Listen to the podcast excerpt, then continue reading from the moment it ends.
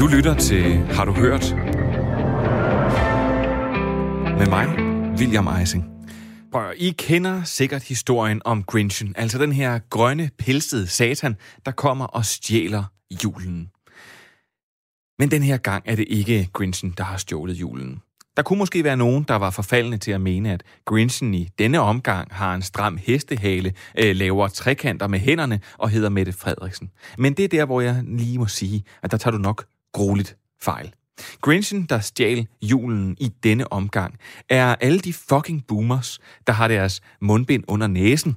Alle de 45-årige, som tror, at de er udødelige, og de kan gøre lige, hvad der passer dem. Det kunne også være, at Grinchen i den her omgang var alle de næsepiercede unge mennesker i København, der er i gang med at slå deres bedsteforældre ihjel ved at stemle sammen ude foran 7-Eleven kl. 22, fordi de absolut skal feste hele tiden.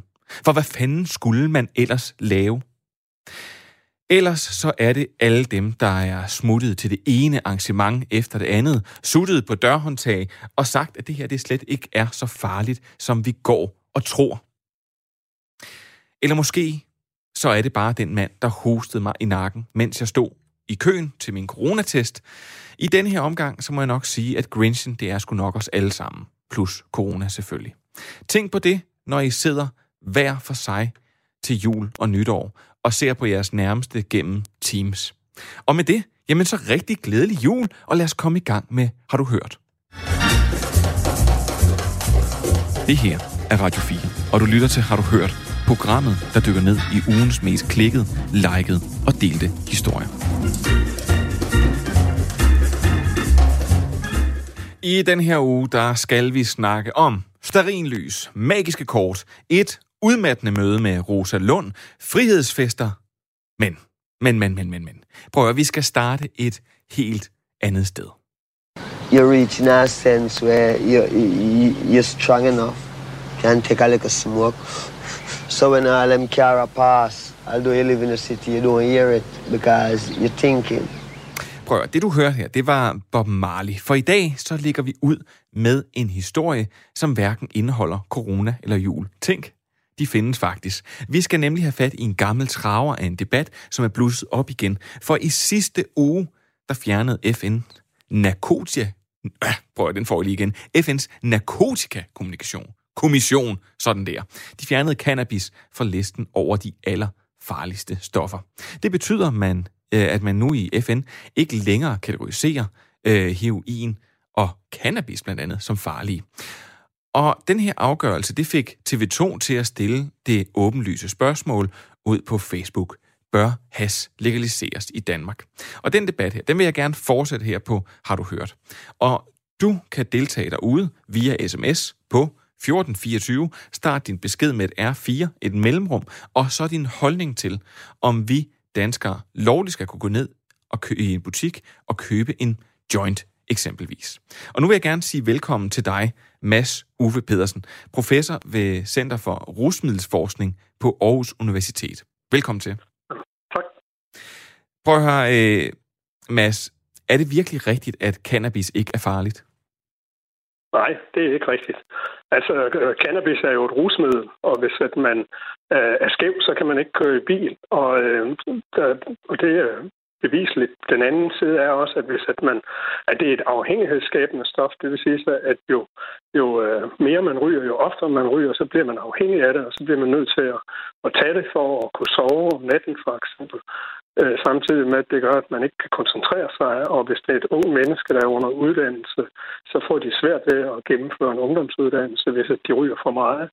Øh, Så der er masser af grunde til, at øh, øh, altså, cannabis er på ingen måde et ufarligt stof. Det er et, et afhængighedsskabende rusmiddel. Men, men hvordan kan det så, øh, skulle sige, ikke længere være kategoriseret sådan på listen over de allerfarligste stoffer?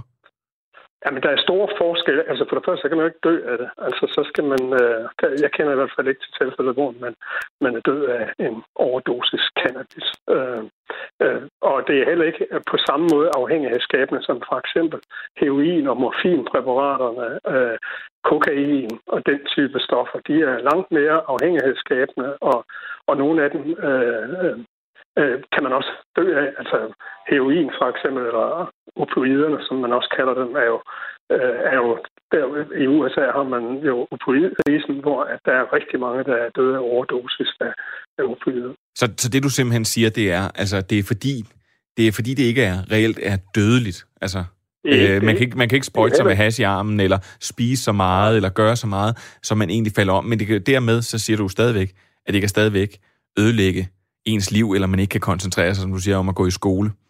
Altså, ja, altså det er, i dagligdagen, og det, det er jo et stof, man også meget nemt kommer til at bruge i dagligdagen. Øh, ligesådan som cigaretter. Altså, det, meget ofte, mange af dem, der ryger cigaretter, det, det bliver jo ikke bare på weekendbasis. Det bliver nemt dagligdags, at man ryger det. Og lidt den samme effekt har cannabis, at det bliver nemt dagligdags. Øh, så hvis man skal holde op, så får man ikke de samme abstinenser som, i, som øh, heroin for eksempel. Men, men man får abstinenser, og man bliver afhængig af det, og det bliver rigtig vanskeligt at stoppe med at tage det. Okay, bror, Karl øh, Valentin, han har faktisk kommenteret det her øh, opslag, som TV2 de lagde ud. Han er skatteordfører for SF, og han skriver, at ja, selvfølgelig skal cannabis gøres lovligt. Det vil tage øh, det sorte marked fra banderne og give os øh, kæmpe skatteindtægter, øh, vi kan bruge på at hjælpe misbrugere og gøre det let for alle at se, hvad det er, øh, det cannabis, de køber. Lad os komme i gang, siger han. Der tænker jeg bare, er det rigtigt, at man kan komme kriminalitet, øh, der er forbundet for eksempel med det her hashal, til livs ved bare at legalisere det? Er det virkelig så nemt? Nej, det er bestemt ikke så nemt. Øh, altså for det første, så findes der ikke nogen lande i Europa, hvor det er legaliseret. Det vil sige, at hvis vi legaliserer det, så bliver vi et hestturistland. Øh, og det har man set også i USA, at der, hvor der var stater, der legaliserede det, og hvor der så kom øh, hvor at, øh, der så var stater udenom, som ikke legaliserede, så, så for eksempel Colorado, der blev Colorado så et, et, et meget yndet turistland for, for at købe has. Øh, øh, eller, eller marihuana og cannabis i det hele taget. Så, så, så det er den ene del af det, altså at, at man bliver et, et, et hasland. Den anden side er, at hvis det vi har set i, i for eksempel Colorado og, og de flere amerikanske stater, det er, at det er blevet voldsomt kommercialiseret, sådan at det er blevet øh, en kæmpe industri, hvor at man har, hvor at man kan købe det i myslibar og i sodavand og alt muligt andet. Øh, så, så, så på den måde, så, så hvis at man bare legaliserer, som man fuldt legaliserer, og, og gør det på samme måde, som man kan købe alkohol for eksempel, øh, så vil det blive øh, så vil det komme til at findes i alle mulige afskygninger, og samtidig med, at Danmark vil blive et, et, et hasturistland. Og, og samtidig, hvis at det skal være under kontrollerede former, så bliver den lovlige cannabis også dyr. Og det betyder, at, at den illegale cannabis måske kan konkurrere og blive billigere, og så har vi stadigvæk et, øh, et illegalt marked. Okay, men du nævnte faktisk selv lige alkohol, og det er sjovt nok, for der er lige tækket en sms ind på 1424, øh, hvor der er en, der skriver, at alkohol er langt farligere end THC, øh, synes ikke, at man skal kunne købe det nogen steder, men vi skal alle sammen have lov til at dyrke to eller tre planter i vores egen have, uden at få besøg af politiet eller blive kriminaliseret. Lad os lige prøve at tage det. Er alkohol egentlig farligere end THC, som er et stof i cannabis? Men det er jo to helt forskellige stoffer, som virker fuldstændig forskelligt. Altså, det, det er jo sandt nok, at, at THC, øh, som er det rusaktive stof i cannabis, at øh, det på mange måder jo ikke er, er så, øh, så skadeligt som alkohol. Men det er afhængighedsskabende, og det er meget, og man bliver det lynhurtigt. Hvis det er alkohol for eksempel, så skal du faktisk drikke temmelig meget i temmelig mange år, før du går hen og bliver afhængig. Øh, men det bliver du meget, meget hurtigt. Også helt unge mennesker bliver afhængige af cannabis, hvilket så kan betyde, at de øh, har svært ved at tage en ungdomsuddannelse osv. Øh, det har ikke de samme virkninger, skadelige virkninger, som et mangeårigt alkoholforbrug har. Det er rigtigt nok. Så på den måde er det rigtigt, men, men det er et helt andet stof. Prøv at, Mads Uwe Pedersen, øh, du er professor ved Center for Rusmiddelforskning på Aarhus Universitet. Hvordan vil du have det med, at du selv kunne gå ned og øh, i en butik her om ikke så lang tid så og købe en joint helt lovligt? Jamen, det ville jeg synes var en dårlig idé. En rigtig dårlig idé. Altså, jeg vil slet ikke øh, øh, bryde mig om en legalisering, som jeg tror slet ikke, vi har kontrol over. Øh, som sagt, så hvis at vi skal virkelig kontrollere hvor meget THC der er i, og hvordan det købes osv., så, så bliver det dyrt. Og hvis det skal fabrikeres, øh, produceres i, i Danmark i nogle farme, så bliver det også dyrt. Og det kan illegale markeder antageligt godt konkurrere med. Og samtidig så får vi hastturisme, og, øh, øh, og, og måske går det hen og bliver voldsomt kommercialiseret, hvis det får den samme måde at, at blive distribueret på som alkohol, hvor du kan købe det i alle mulige afskygninger. Så det vil jeg bestemt ikke være begejstret for. Mads Uwe Pedersen, professor ved Center for Rusmiddelforskning på Aarhus Universitet. Jeg synes, du skal sige øh, hej til Torsten Geil, der er cannabisordfører for Alternativet. Ja, hej. hej. Og så vil jeg sige tak til dig, Mads Uffe Pedersen, fordi du var med her. Ja, ja, selv tak. Hej. For Thorsten Geil, vi, øh, vi står netop og øh, debatterer her om, øh, om has, det skal legaliseres eller ej. Øh, vi taler om det, fordi at FN's narkotikakommission netop har fjernet cannabis fra listen over de allerfarligste stoffer. Og øh, derfor så spurgte øh, blandt andet TV2 ud, om øh, man skal øh, hvad hedder det, om man skulle legalisere det i Danmark. Og jeg vil stadigvæk sige til lytterne, at de kan blande sig på sms'en 1424, start med R4 og et mellemrum, og så skriver du ellers din besked, hvorvidt du mener, at hash det skal legaliseres i Danmark eller ej. Thorsten Geil, du er cannabisordfører for Alternativet, og du er faktisk en af de varmeste fortaler for en legalisering. Hvad er dit bedste argument for, at vi skal legalisere hash i Danmark? Det er, at vi skal have kontrol over hasmarkedet. Det duer ikke, at, at, at vi... Øh at, at, at vores børn og unge skal købe øh, cannabis hos øh, rockere og, og kriminelle bander. Øh, vi er nødt til at få det under kontrol. Øh, det her forbud har jo betydet, at, at det sejler. Øh, der er rigtig mange unge, som, som, som øh, hvad kan man sige, øh, bliver afhængige af cannabis.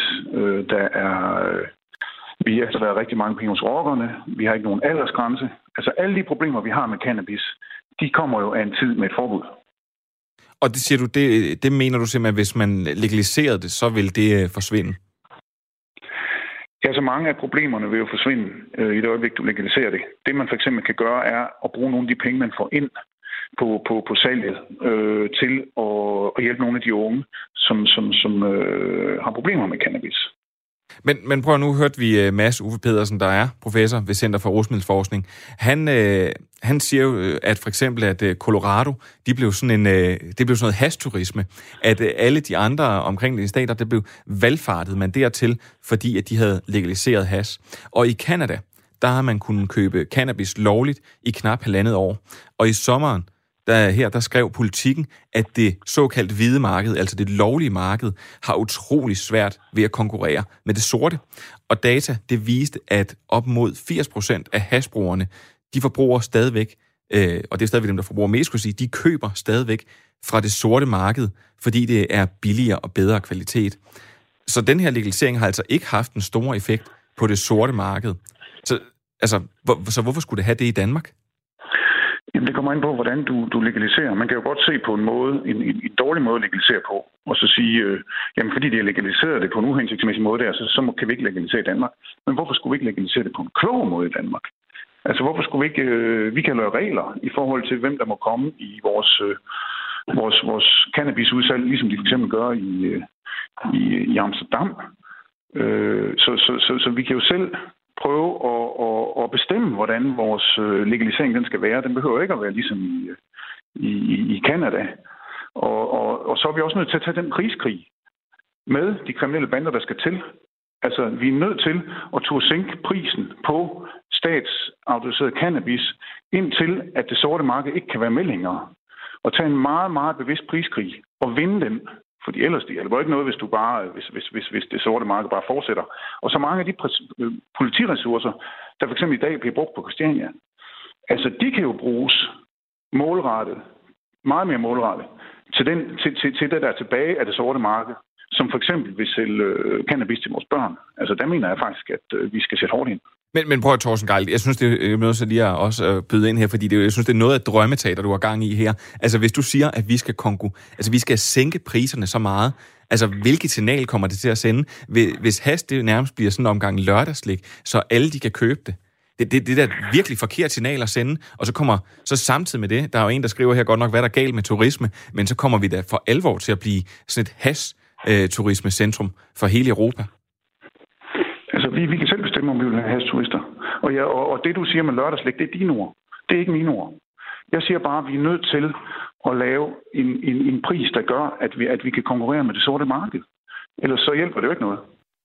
Men, men, men prøv at det, og det er jo også meget fint, skulle sige, men når man for eksempel øh, Socialdemokratiets retsordfører, de øh, kommer og siger, at der ikke beviser nok for, at en legalisering det vil føre til mindre kriminalitet. Og så kan det godt være, at du hiver Amsterdam ind som et eksempel, men når man ser på de steder, hvor det har, der er gået ind i her de senere år, eksempelvis Colorado eller i Canada, jamen så har de, så de her ting, de har bare ikke ført med sig. Hvad er det, vi skal gøre anderledes i Danmark, hvis vi ikke skal undgå Øh, hvis vi skal, hvis vi skal komme kriminaliteten til livs? Jamen, det er jo lige præcis, at vi skal lære af det, de andre har gjort. I stedet for at sige, at fordi der er uhensigtsmæssigheder i deres modeller, så skal vi bare så skal vi lade være med at legalisere det i Danmark, så skal vi finde ud af, hvordan gør vi det klogest. Og her er det utrolig vigtigt, at vi får dele med det sorte marked, fordi det hjælper jo ikke noget, at vi både har et hvidt og et sort marked. Meningen er, at det sorte marked skal udkonkurreres. Og der kan det være, at vi er nødt til at også være i stand til at udkonkurrere dem på pris. Men jeg tror ikke, at, at selvom vi gør det, at der bliver mange flere, der indtager cannabis i Danmark. Det, jeg har set på de rapporter, jeg har set fra lande, der har, der har legaliseret, det er egentlig, at øh, nogle steder er der lidt flere, der indtager cannabis, andre steder er der lidt færre, men generelt er der ikke nogen tendens, der siger, at folk begynder at indtage mere cannabis der, hvor det bliver legaliseret. Derimod får du det på bordet. Forældre tør tale, eller de unge tør tale med deres forældre om det. Du kan lave meget mere målrettet øh, forebygning, du kan lave aldersgrænser osv. Du får det hele taget styr på det. Lige nu sejler det jo sådan, at, at, at det, det, det status quo, der bliver forsvaret, er, at vores børn og unge kan købe cannabis af kriminelle bander over hele landet. Men, men hvordan skal vi gøre det anderledes? Jeg, jeg forstår ikke helt, hvordan det skal gøres anderledes. Vi skal, have det, øh, vi skal have det legaliseret med ret til hjemmedyrkning. Og så skal det være sådan, at hvis du vil købe cannabis, så kommer du i godkendte forretninger, hvor du kan få det deklareret og få, få at vide, hvor stærkt det er. Den, den, den forretning skal, skal staten hovedsageligt styre og kan udgive licenser for eksempel til, til, til udsalgssteder, som er øh, tvunget til at følge en aldersgrænse og en række retningslinjer. Så, så det er kun alle dem, der skulle sige, det er kun alle dem, der kan få det godkendt hos lægen? Nej. Nå, okay. Så, så hvem kan få lov til at købe? Det kan alle? Ja, alle, som er over den aldersgrænse. Og hvad skal den aldersgrænse lyde på? Altså, i Alternativet mener vi, at mindst skal være 18 år. Men det er jo noget, vi er nødt til at, at diskutere med, med, med folketingspartier. Okay. Æ, må, må jeg lige spørge, i alt det her, det glemte jeg helt at spørge dig om, ryger du selv has? Hvad har det med sagen at gøre? Nå, men det var bare rent interesse. Ja, nu synes jeg, du blander ting fuldstændig sammen. Altså, okay. det, det, det forstår slet ikke, hvad, hvad, hvad, hvad, hvad det kan have interesse for det her spørgsmål. Ved du hvad? Det var øh, simpelthen bare rent øh, indskudt interesse. Jeg prøver, jeg vil sige her til sidst, at sidste år der viste en megafonmåling, som øh, er lavet af TV2, at 39 procent af danskerne de er for en legalisering, mens 41 procent er imod. Og det er stort set det, det samme billede, som der også var vist øh, for fire år siden. Så jeg, jeg vil bare høre dig her til sidst.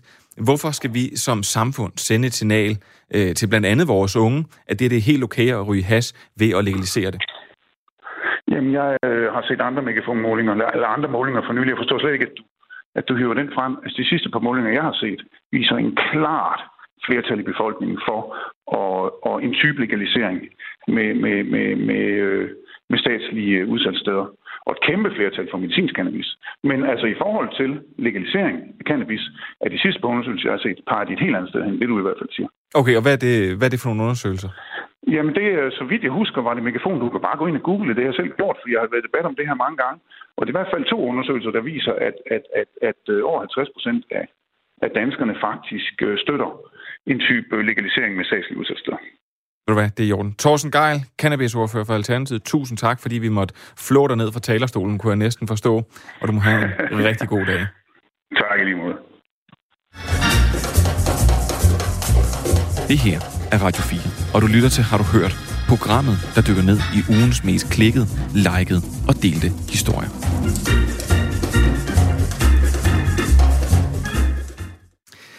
Hvordan kunne det gå så galt? Og hvordan kunne det gå til, at politifolk de ringede rundt og pressede minkavlerne til at aflive deres dyr? Altså til trods for, at Justitsministeriet havde oplyst Rigspolitiet om, at det altså var ulovligt. Altså det politiet gjorde. Øh, og mens at justitsminister Nick Hækkerup efter to samråd endnu ikke rigtig har formået at give et klart svar på det her, og ellers er godt i gang med at tørre den her gigantiske minkbussemænd af på alle andre end sig selv, ja, så kom der rent faktisk en interessant detalje frem i går, da han endnu en gang øh, skulle svare på spørgsmål om mink og politi. Og det var en kort historie øh, om et møde med Rosa Lund fra Enhedslisten. Jeg er træt, og jeg er udmattet, altså sådan rigtig træt. Lørdag søndag har jeg ikke nogen symptomer. Stadig træt. Det betyder, at mandagen, der tænker jeg, så er jeg heldigvis klar til at indtage min rolle på fuld skrue, tjene demokratiet, alt det, som jeg overhovedet har mulighed for og kapacitet til at tage på arbejde. Jeg har et møde, tror jeg blandt andet med Rosa. Er det ikke rigtigt? Ja. Øh, og efter et par timer, og det havde ikke noget med møde med Rosa at gøre, øh, der er jeg simpelthen brugt op.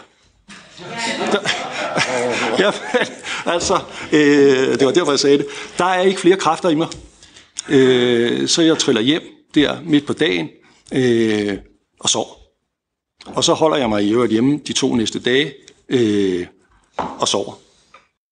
Ja, som min kollega vil sige om denne her undskyldning, han er i gang med at spinde her, ring du og sig det til din mor, Nick Hækkerup.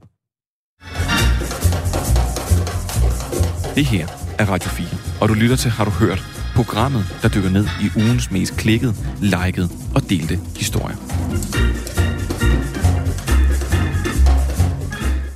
Coronavirusen har sat sit tydelige spor på det her herrens år 2020.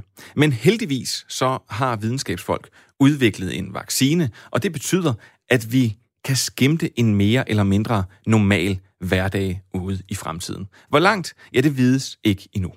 Men når alt nu bliver helt som før, hvordan kan man så Hvordan kan vi så introducere os selv til verden, omverdenen og alt det, vi har undværet på ny?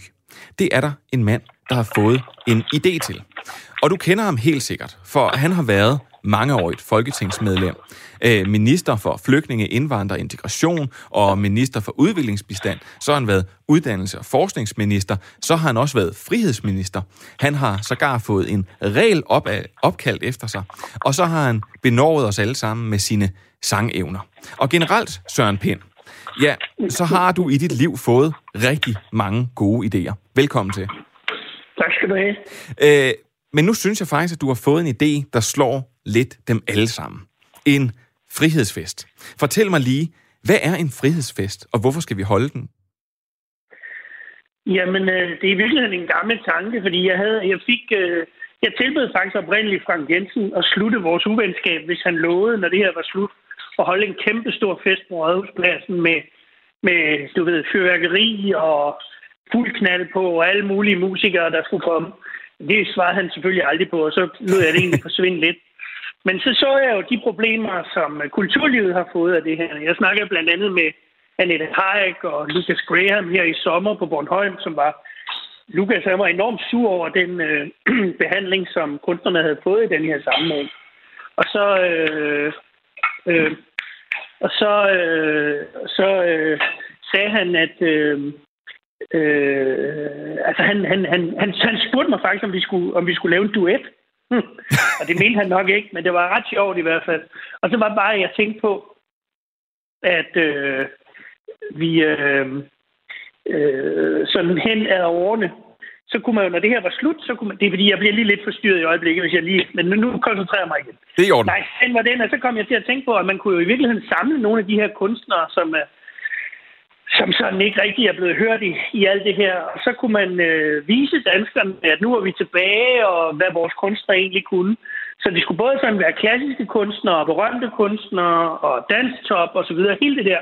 Og så lave en ordentlig folkefest, hvor man øh, serverede øh, spidstegt gris og øl, ligesom jeg er vant til fra landet.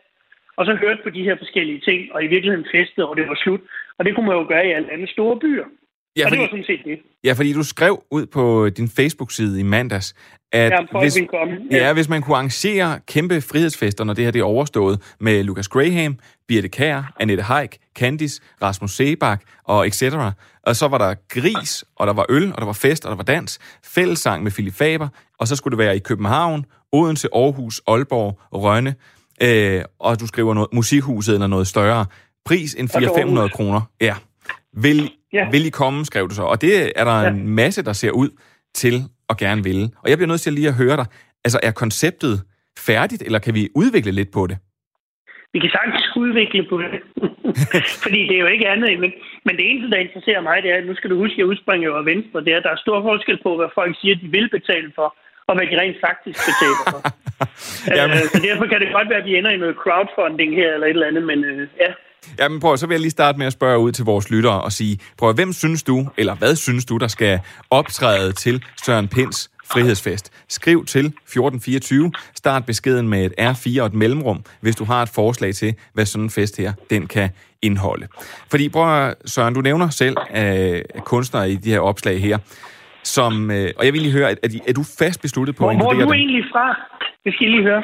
Du lyder som om, du har en lille smule dialekt. Jamen det har jeg også, det er fordi min mor hun er fra Jylland. Jeg bor selv i Vestjylland, men jeg vokset op i København, og så jeg arbejdet på Fyn. Så hvis ja, det det er der... det mest det fynske, jeg tænker på, ja. Ja, men det er Nå, kun, jamen, jeg det har er udmærket. der. Jamen, så kender du jo alt til det, jeg snakker om. Ja. Det er fint nok, ja. Ja, og det er derfor, jeg vil høre dig for sige, at altså, der er jo, øh, du siger Birte, Birte Kær og Rasmus Sebak. Det er måske ikke lige alle dem, der elsker dem. Skal de være med? Eller kunne der måske være noget lidt mere poppet folkeligt? Jeg tror, det kan være det, men det, det jo handler om, det er, at det skal være, det skal være bredt. Altså, det skal både være det klassiske, og det populære, og det moderne, og det gamle. Fordi jeg synes jo i virkeligheden, det, det skal være, det er en manifestation af alt det, danske kunstnere kan på musikfronten. Så, så, så, så det er sådan set i virkeligheden bare at tage de bedste navne inden for hver genre, og så, øh, og, så, øh, og så prøve at se, om de har lyst til at komme. Vil det betyde for eksempel, at din øh, tidligere folketingskollega Christian Jensen, han har jo et meget blødt øh, punkt for Volbeat. Kunne de også komme med? Det er jo sådan lidt, synes sige, det er jo lidt mere metalagtigt. Ja, altså et enkelt nummer kan de vel... Altså, i, i virkeligheden, så tror jeg jo... Øh, det handler jo bare om at få nogle gode navne på og en bredde. Det er sådan set tanken. Jeg så godt, der var nogen, der skrev, at de gad skulle kun at komme, hvis det var det ene eller det andet. Men det er jo sådan set et brud på konceptet. Fordi det jo netop handler om at fortælle en anden historie. Jamen, og, og der vil jeg faktisk være enig. Jeg vil, jeg vil gerne meget, meget gerne øh, byde ind med Jung. Dem synes jeg, de har jo, øh, de har jo virkelig sådan kunne samle folk øh, fra ung til gammel, Du- synes jeg. Du, du, er uden for, du er uden for min. Altså, jeg mener jo principielt, at musikken døde den 16. august 1977, så jeg er ikke sådan helt på... Hvor, hvor, hvor, hvorfor lige den dato? Ej. Jamen, jeg er jo rystet. Altså, det var den Elvis døde. Ja, det ved jeg da godt, men, du, men, det, men bliver du nødt, man kan jo ikke bare slynge ud. Det er jo, øh, vi laver en folkelig radio, så vi bliver nødt til at få folk ligesom Der er der inddraget i ikke noget, der er mere folkeligt end Elvis. Alle ved, da Elvis døde den 16. august 1977. Øh, prøv at høre, øh, Søren, øh, Søren Pind, der, der er lige en til ting. Det er, at hvad med dem, der ikke spiser gris? Skal vi lave noget alternativ til dem?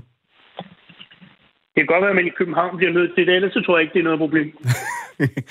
okay, øh, prøv, øh, så øh, jeg, jeg, jeg, jeg føler ikke rigtigt, at vi sådan har videreudviklet så meget på dit koncept. Du har ikke været så åben. Volbeat har kunne få lov til at spille et nummer. Jeg bød ind med øh, Jung, øh, og dem sagde du, at du har ikke rigtig hørt... Øh, du, øh, du synes, at musikken Men den jeg er, døde i ikke, jeg er ikke 77. imod det. Jeg er sådan set åben. Det er jo ikke færdigt endnu. Det er ikke færdigt endnu. Prøv, at, øh, hvornår, øh, hvornår skal det her løbe af staben, hvis det er? Jamen, det ved vi jo ikke. Altså, realiteten er, at øh, jeg går sådan lidt og pynser på, det kunne også være sjovt at høre. Jeg går lidt og pynser på, at det er kun folk, der enten har haft det, eller er vaccineret, som må komme ind. Det skulle sådan være de vaccinefremmende ting også, så der er også lidt politik i. Det kunne Men- være meget sjovt. Det er der selvfølgelig nogen, der vil blive sure over. Altså, man kunne jo selvfølgelig gøre det, at man øh, måske fastsat bi- billetprisen, så hvis man var blevet vaccineret, det siger de jo, det skal være gratis, så var billetten lige 100 kroner billigere. Ja, men man skal jo stadig huske, at det her skal jo gå til musikerne og sådan noget, så vi skal jo lige... Det handler jo også om at bidrage lidt til festlighederne. Men altså, må ikke vi kan finde ud af det her? Det er jeg sikker på. Prøv at, vigtigst af alt, Søren, så vil jeg høre, skal du selv synge for, hvis der er fællesang? det kommer an på, det kommer an på, om det er noget, der gavner noget. Men altså, hvis Det er vi kan på, få, øh, hvis vi kan få øh, Danmarks Radio Symfoniorkester til at komme, og Pigekoret og Philip Faber, det har jeg altid drømt om at synge for på. Er du sindssyg, mand? Det kunne være stort. Så skal jeg høre, så, så endnu vigtigere spørgsmål. Hvad er det, øh, så du skal synge? Ja, det er faktisk et godt spørgsmål. Jeg tror, vi starter med, et yndigt land. Den kender alle trods alt. Eller sådan et eller andet. Det ved jeg sgu ikke. Det har jeg ikke tænkt over. Og så glider vi Vi over kan i... lave et Fort Jacks potpourri eller sådan noget. Ved du hvad, Søren, Søren prøv at, jeg vil godt sige uh, tusind tak, for at du var med her. for. Jamen prøv, jeg vil gerne sige tusind tak for, at du var med her, og jeg vil gerne forudbestille to øh, billetter. Øh, en til min kone og en til, til mig. Øh, til den her øh, frihedsfest, Søren Pind. Øh, tusind tak, fordi du vil være med her. Værsgo. Det her er Radio 4, og du lytter til Har du hørt? Programmet, der dykker ned i ugens mest klikkede, likede og delte historier.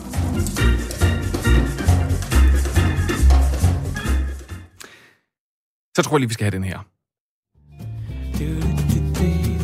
Hvordan må det gå på pokkers vej? Sidder der en pige der og tænker lidt på mig Mens sætter streg på et hus Og der er plads til børnelykken i et kaffekrus Ja, for her der øh, synger Rasmus Nør lidt om en lille arkitekt og et drømmehus. For det er nemlig det, vi skal snakke om nu. Altså ikke Rasmus Nørs drømmehus. For hvad skal man egentlig gøre, når man har fundet sit drømmehus, men man ikke har råd til det? Øh, den næste kilde, vi skal snakke med, han stod i netop den her situation. Men i stedet for så at tage øh, flere timer på arbejdet, sælge sin nyere, eller ja, handle kokain eller noget andet, jamen så gjorde han faktisk noget helt andet. Han solgte sin gamle Magic-kort og fik på den måde råd til en udbetaling på sit drømmehus. Dit liv, Gertsen, velkommen til. Skal du have? Jeg skal lige åbne for den rigtige kanal. Øh, prøv at høre, det her det er jo din historie, som jeg nu reelt har stjålet pointen i. Ja. Men jeg tænker måske, du kunne komme med sådan uddybningen. Fordi hvis vi lige skal have alle med, så er det her Magic-kort, det er jo et kortspil, der hedder Magic the Gathering. Spillet blev udgivet af amerikanske Richard Garfield i 1993, og kortene viser monstre og dertil hørende egenskaber. Og så skal man Ja. så spille det, og så i kraft af dets popularitet, så er der så kommet nogle sjældne kort, som jeg kan forstå kan sælge for nogle store beløb. Er det rigtigt, dit liv? Ja, det, det er fuldstændig rigtigt. Og så- Øhm, Så, så, så tænker jeg det er her, hvor du overtager lidt. For så skal du fortælle mig, hvorfor er det egentlig, der findes et marked for at handle med de her kort her? jamen, øh, det, det er en historie, der nok bygger på, hvad skal man sige, Magics historie også. Det er et gammelt kortspil, øh, som sagt helt tilbage fra sådan 93. Og ikke så mange af sådan nogle collectibles, som man kalder det, som nødvendigvis har overlevet. Og jeg tror bestemt heller ikke, at, at Richard Garfields tanke dengang var, at, at det her det blev så stort, som, som det er blevet. Jeg tror for ham, øh, så, så var det en, en, en sjov ting. Det var noget, man kunne mødes om omkring køkkenbordet med sine, sine kammerater. Han var selv det, man vil kalde en, en, en stor nørd. Øh, og, og grunden til at svare på de spørgsmål er jo så nok også, at dengang man printede de første Magic-kort, havde man ikke en altså, jordisk øh, idé om, at det her det ville blive stort. Så det blev ikke trykt ret mange. Altså de her store papirpresser, der simpelthen trykte de, de første Magic-kort, kom i nogle meget sådan, begrænsede sådan, opslag. Øh, og, og hvis vi så spoler tiden de her 25 år, øh, 27 år længere, længere frem til, til i dag, hvor det er et internationalt spil, hvor der er professionelle, der lever af det, hvor der er når der ikke lige ellers er corona, øh, altså turneringer, alle mulige steder rundt omkring i verden, der trækker jamen, alt fra 2 til 10.000 spillere til i sådan store øh, hvad hedder det, conventions øh, center og så videre, øh, jamen så er der lige pludselig kommet en kæmpe stor efterspørgsel på øh, det her, som bare startede som et, et lille hyggeprojekt, øh, et, et spil, eller hvad der bliver udgivet herhjemme øh, hvert år af forskellige brætspil og ting og sager, at det ligesom har, har, har hængt ved. Det er måske svare til, at, at sådan Ludo øh, blev, øh, blev trygt, og så blev der ikke trykt mere af det. øh, men, men i dag er det stadigvæk mega populært, så tror jeg også, at det her med at få fat i et, i et Ludo-spil vil være relativt eftertragtet. Øh, Så det er jo, det er jo udbud og efterspørgsel, der i virkeligheden har, har gjort det, især på de gamle kort, som, som jo har den, den højeste værdi i dag. Og, og hvordan kom du sådan ind i det her Magic the Gathering? Det gjorde jeg vel, som, som jeg tror, de fleste andre øh, sådan unge knejder, de gjorde. Øh, jeg kan faktisk ikke huske, om, om det var mig selv, eller om det var nogen af kammerater. Jeg gik i en ren drengeklasse øh, op igennem folkeskolen. Øh, så folk skiftede jo til at tage et eller andet fedt med, de havde fået af deres forældre eller deres bedsteforældre i gave. Og så var der også en, der kom på et tidspunkt med, med de her Magic-kort. Øhm, og, og på det tidspunkt er vi jo jeg er nu 10 år gammel, og alting står på engelsk, så vi, vi, vi fattede ikke noget af, hvad, hvad det her det gik ud på. Men, men vi synes som sagt, som du også selv nævner, at det var ret fedt, at der var trolde og drager og sådan hele den der verden. Det var jo mega sejt. Så dem skulle vi have nogle af. Og så kunne vi også godt se, at der stod nogle tal på, og så kunne vi jo måske sådan lidt eller bilkort regne ud med, at, at, at de kunne noget af de her tal, og så kunne vi sådan begynde at prøve at sammenligne og, og spille lidt med dem. Øh, og så udviklede det sig jo egentlig derfra, at man fandt ud af, at man kunne købe dem med en lokale øh, boghandler. Og så var det egentlig i mange år det, det var vores lille drengegruppe på, på, øh, på, på 10-12 stykker, der, der spillede det her og lavede vores egne små turneringer og kørte frem og tilbage på øh, de her små vilde veje og mødtes og spillede i weekenderne. Øh, fuldstændig uviden omkring den her massive verden, som også allerede dengang eksisterede omkring sådan professionelt spil, øh, værdi, øh, samleobjekter, alle de her ting. Altså, vi anede ikke noget om det. Det var bare, det kunne man købe i den lokale Busk, øhm, og det synes vi var fedt. Men prøv at dit liv, øh, du, du er jo med her, som jeg startede med at sige, fordi at, øh, at du faktisk har solgt nogle af de her kort, og så købt et hus. Ja. Øhm, ja. Og det var sådan set TV2 Østland, der, øh, der lavede et interview med dig, og det er så øh, gået sådan, det kan man vel godt kalde øh, øh, viralt. Og, og jeg vil egentlig starte med at spørge dig, sådan, altså, hvor, hvor stor en del af din samling har du solgt? Altså, jeg tænker, du må have haft flere tusind kort, hvis det var sådan, at du skulle øh, altså, kunne solgt, øh, solgt sådan, så at, at du kunne få råd til et hus. Ja, jamen, og det er lidt sjovt. Det er måske for sådan... Øh, folk, der ikke er bekendt med den her verden, så vil man måske tro, at jeg simpelthen har altså, eksporteret altså, øh, palle på palle væk med, med de her papkort for altså, at få råd til det. Øh, og i virkeligheden så er det en relativt få kort, jeg har solgt sådan rent antalsmæssigt. Øh, det er ikke, ikke synderligt mange. Øh, jeg har øh, i tusindvis af kort, og det har jeg jo et stadigvæk. Men sådan øh, værdimæssigt i forhold til, så har jeg mere eller mindre solgt alt det, der sådan har en, en reel værdi. Øh, og det vil sige, at altså, kort, der, der er mange tusind kroner værd, øh, dem har jeg solgt. Øh, altså, så, så snakker vi 10 kort, eller snakker vi 20 kort, eller snakker vi 5 kort? Jeg tror, vi snakker, jeg tror, vi snakker måske en, en, en, en 20, 30, 50 kort i, sådan, i, i det lav der, uden at jeg sådan helt præcis kan, kan huske det. Det skulle gå lidt stærkt.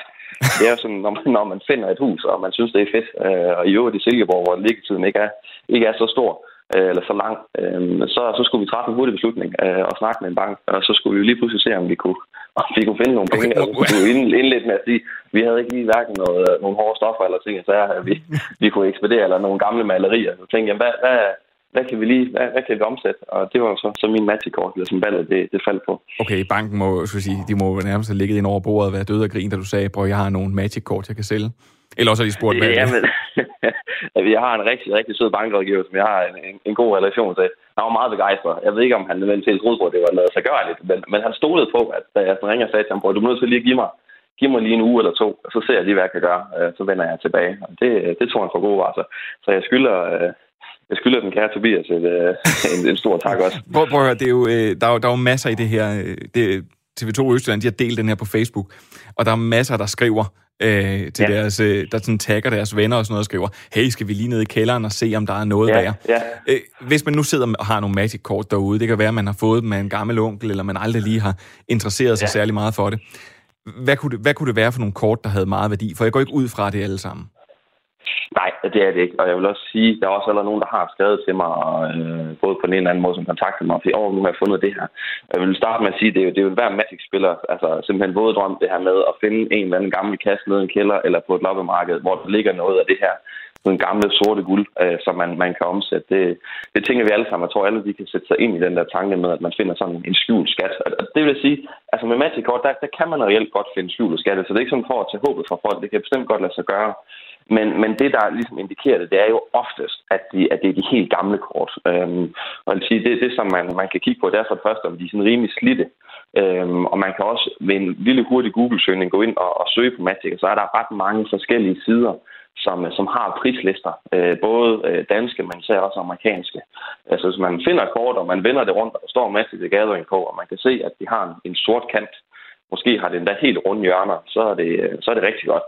Øh, så kan man gå ind og prøve ligesom at, at google der. Man kan faktisk også downloade apps på telefonen, hvor man bare kan tage et billede af kortet, øh, og så kommer den op med, øh, med, med en pris på de forskellige sådan, øh, både forretninger som det private marked, hvad man kan forvente at, at sælge den for. Øh, det kan selvfølgelig være en stor omgang, hvis man finder en papkasse med 10.000 kort så tager det lidt tid.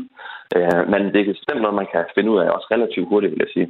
Jeg, jeg har hørt om et kort, der hedder Black Lotus. Er det, ja. har, det nogen, har det sådan en stor værdi?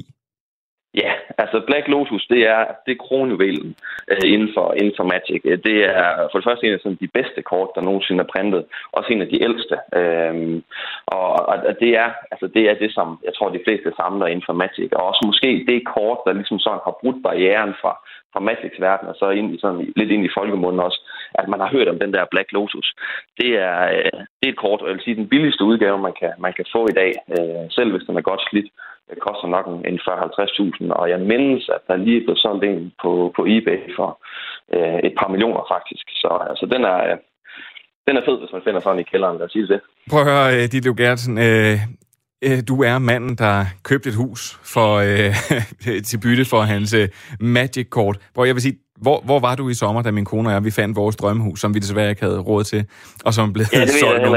Nej, jeg vil sige uh, tusind tak, fordi at uh, du har været med her. Og så vil jeg da opfordre folk Selv til at gå hjem og rode uh, deres kasser igennem, og så se, om der, der ligger guld i gemmerne, for siger du, det kan der altså være. Det kan der, og det er jo, det, det er jo skattejagten, der, der er sjov. Øh, og der er helt sikkert nogen, der, der måske bliver skuffet, men jeg tænker også, at der er måske nogen, der har et eller andet spændende til at ligge. Det, det håber jeg da for dem. Det er i orden. Tusind tak, dit liv. Ja, tak skal du have. Det her er Radio 4, og du lytter til Har du hørt? Programmet, der dykker ned i ugens mest klikket, liket og delte historier. På min øh, lille søsters ønskeliste står der i år snoet lys. Og jeg vil sige, jeg følger ikke øh, voldsomt meget sådan i sterinly, med sådan i sterinlys moden, men lige præcis de her såkaldte snoet lys, dem kan man rent faktisk ikke komme udenom, selvom man lever under en sten.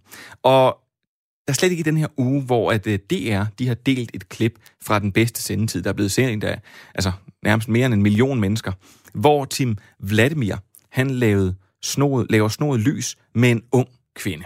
Og vi kan ikke spille hele klippet her på Radio 4, så I får lige et uddrag. Og det jeg meget gerne vil understrege her, det er altså snoet lys, de laver i det her klip.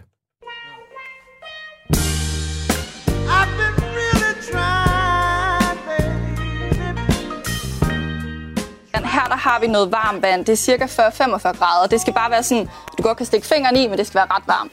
Og så er det at stikke dem i her. Så skal de stå i et kvarter 20 minutter, til ja. de bliver blødgjorte. Så... Hallo! Ej, det skal, må jeg prøve? Ja, det må du meget gerne. Det, tager man bare sådan et her? Ja, så trykker du det lige i bund der. Og lige lad bunden være øh, sådan der. Jeg Yes. prøver lige, og det er bare lige for at sige, at hvis jeg kan finde ud af det, så tænker jeg, så kan langt de fleste derhjemme nok også. Jamen, det tror jeg. Se Ej, nu prøv at der. høre, det er altså rimelig... Øh, det er Det sgu er du rimelig vildt, det her. til, fordi så, hvad hedder det, bliver paraffinen der hård igen. Ja.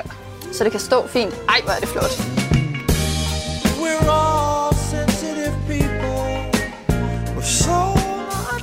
Ja, så nu ved øh, hele Danmark altså, at Tim Vladimir han er rigtig god til at sno sit eget lys. Og nu vil jeg egentlig gerne høre fra dig derude. Hvad skal du egentlig bruge julen på at sno? Send en sms til 1424 starten med R4 og et mellemrum, og derefter, ja, så skriver du egentlig bare, hvad du skal sno den her jul. Mette Helena Rasmussen, du er boligstylist, dommer i Nybyggerne og en aktiv debattør i, hvorvidt lys skal være snoet eller ej. Velkommen til. Øh, prøv at høre her. Her gik jeg og troede, at sterinlys, øh, ligesom øh, rodekuverter, frimærker og gaflen, var ligesom noget, vi havde udviklet så meget, som vi kunne. Men nu føler jeg lidt, at jeg har taget fejl. For hvorfor skal man til at sno sin lys?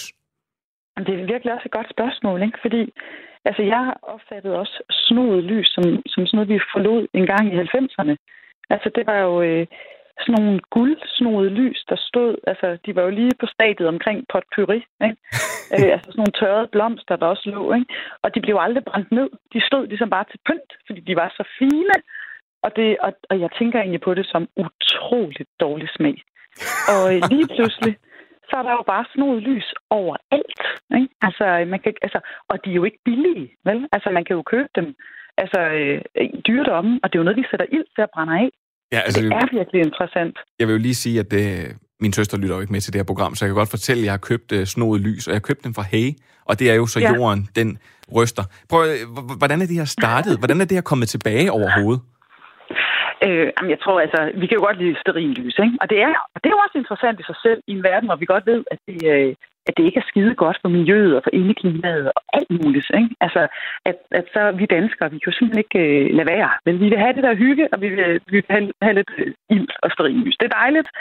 Øhm, og så er der jo det her med de her farvede snoede lys, som øh, simpelthen bare øh, kommer i sådan en fin forlængelse af den her anden trend, der er, hvor der bare er kommet farver på indretningen, der er pasteller, og der er sådan en meget sådan feminin stemning.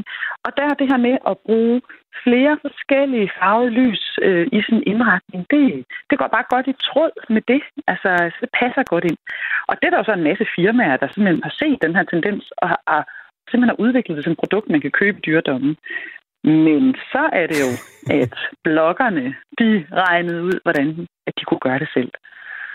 Ja, og fordi det, det, er jo, den- jeg skulle sige, det er den næste store ting, det er, at det her det ender jo med at blive sådan et, øh, et, øh, et, yourself do-it-yourself-projekt, som vi kunne høre Ja. på det, det lille potpourri, vi lige havde øh, lagt sammen Ja. der til at starte med. Altså, hvordan man sidder og dypper lysene i vand, og så skal Ja. sidde og sno dem. Altså, hvor, hvorfor? Hvorfor Ja. kan de her lys ikke ja, bare... Hvad, hvad, hvad, hvad sker der? Ikke? Ja. Hvorfor kan de ikke bare sætte ind til sterinlys længere? Hvorfor skal vi sno det først? Det er jo spændende. Men altså, jeg, øh, altså man, man må sige, snoet lys er efterårets helt store trend, og der er ikke et livsstilsprogram, hvor der ikke har stået en eller anden og snoet et lys inde i. Ikke? Altså både på TV2 og på DR, og jeg ved ikke hvad. Altså, og, og, og man kan faktisk ikke åbne sin Instagram-profil, øh, eller, altså, uden at der øh, simpelthen bare vælter frem med sådan nogle videoer, DIY-videoer af, hvordan man gør det her. Ligesom man også kan finde utrolig mange billeder på, øh, hvor galt det kan gå. Ikke? Øhm, men altså, jeg, jeg tror, det handler om, at det jo er enormt nemt at gøre det. Altså, når man først lige forstår det, så kan man faktisk få følelsen af at have lavet et gør-det-selv-projekt, og have haft succes med det. Altså i hvert fald inden for de første 4-5 forsøg. Men prøv, Og prøv, det er jo ikke sådan, at, det er jo ikke sådan, at man skal have... Altså, det er jo ikke sådan ligesom at bygge en slagbænk, eller man skal finde en boremaskine frem, eller man skal ikke særlig meget. Altså, man skal bare have en vase og noget varmt vand. Og man skal lige forstå, at det ikke er kogende vand. Altså, der kan jeg så virkelig fraråde at bruge kogende vand. Der er flere af mine Instagram-følgere, der ligesom har fortalt om, at de kommer aldrig til at kunne bruge deres køkkenvask igen, efter at de forsøgte sig med kogende vand, fordi så smelter sterinen jo, ikke også? Og nu er det takeaway for resten. Prøv at med det, Helene. Jeg er glad for, at du bragt Instagram op i det her. Fordi øh, det er jo ikke nogen hemmelighed. Det, du, er heller ikke, du er heller ikke super begejstret, synes jeg, hvis man lige hvis man kan, kan, jeg kan føle an på dig her. Men du har også spekuleret lidt noget andet omkring de her lys. Mere bestemt, hvad de ligner. Jamen, jeg ved ikke engang, om det var mig, der sådan startede med at bringe de der øh, altså associationer op. Altså, jeg har jo de frækkeste følgere, man kan drømme om på Instagram, og, øh, og de har i hvert fald mange idéer til, hvad man ellers kan bruge sådan nogle snodede lys til. Øhm, og, og de, og, og de, altså, ja, det, det er faktisk blevet en lille smule perverst, synes jeg, altså, når vi, når vi snakker snodede lys. Og det lyder også lidt sådan på Tim Vladimir, ikke? Han kunne også godt være lidt med hen i den boldgade, synes jeg. Ja, det tænker jeg. Og det, og det er jo nemt at sige, det vi snakker om det her, det er, at de her, altså at folk simpelthen er ude og spekulere i, øh, altså at de her lys her, de kan bruges til at bringe glæde. Også i julen. Det kan de. Ja. Prøv, prøv lige at uddybe, hvad, hvad, er det, folk, hvad er det, folk skriver til dig? Hvad er det, de spekulerer i? Altså nu, man kan sige med humor, det er jo aldrig særlig sjovt, når man skal forklare det. Men nu, nu så derfor siger jeg det bare helt køligt, som det er. Altså, sådan som jeg forstår det på mine Instagram-følgere, så forestiller de sig faktisk, at man godt kan have sex med de der lys. Ikke? Og det, altså, og det tror jeg da også godt, man kan. Altså, det er i hvert fald, øh, hvad de forestiller sig. Øh, Jeg bliver nødt til at sige, at min øh, producer, hun er fra Jylland, og jeg har aldrig set et så øh, fuldstændig stenansigt sidde og stiger på mig lige nu. Øh, Sorry. Sorry til produceren. Øh, men prøv at, så det, så det er simpelthen, ja, og du har også lavet nogle hashtag, der hedder op i røven med det, og hashtag botblogs, når du har øh, skrevet om de her, øh, de her julelys her. Jeg bliver nødt til at spørge øh, her til sidst med Helena. Kan vi håbe på, at de her lu... kan vi håbe på, at de her lys her, det er noget, der bliver i 2020? Eller øh, ser vi det også næste år? Ej, jeg vil sige, jeg tror faktisk, det er ved at stille af igen, fordi at, øh, at det har været så voldsom en tendens, så jeg tror, at det brænder ud ret hurtigt igen. Ja. Men hvis man skal have go- gode tips til, hvordan man kan sno sit eget lys, så skal man være velkommen til at besøge din Instagram med det Helene. Det kan man i hvert fald. Der Ja. ligger også et post af, vi selv har forsøgt herhjemme. Okay. Mette Helena Rasmussen, boligstylist, dommer i Nybyggerne og aktiv debattør i, hvorvidt lys skal være snoet eller ej. Tusind tak, fordi du var med her i Har du hørt. Selv. Det kom vi nogenlunde tak. igennem, sådan sobert. Det her er Radio 4, og du lytter til Har du hørt? Programmet, der dykker ned i ugens mest klikkede, likede og delte historier. Ja, prøv at det, det var alt for denne gang i Har du hørt. Programmet, det er til rettelagt af journalister, journalist Gustav Pors og producer Maiken Friis Lange. Mit navn, det er William Eisen. Og før jeg ønsker dig en velsignet torsdag, så vil jeg lige bringe den her nedslående besked. På næste torsdag, så sender Har du hørt for sidste gang, ikke bare i år, men rent faktisk for altid. Til gengæld så lover jeg, at øh, vi sender jer afsted med et kæmpe brag af et program. Stig Rossen, han kommer, og han synger. Så lyt med næste torsdag øh, fra klokken 12.10. Og nu må I ellers have en velsignet torsdag, og husk, at lyset det kommer efter mørket.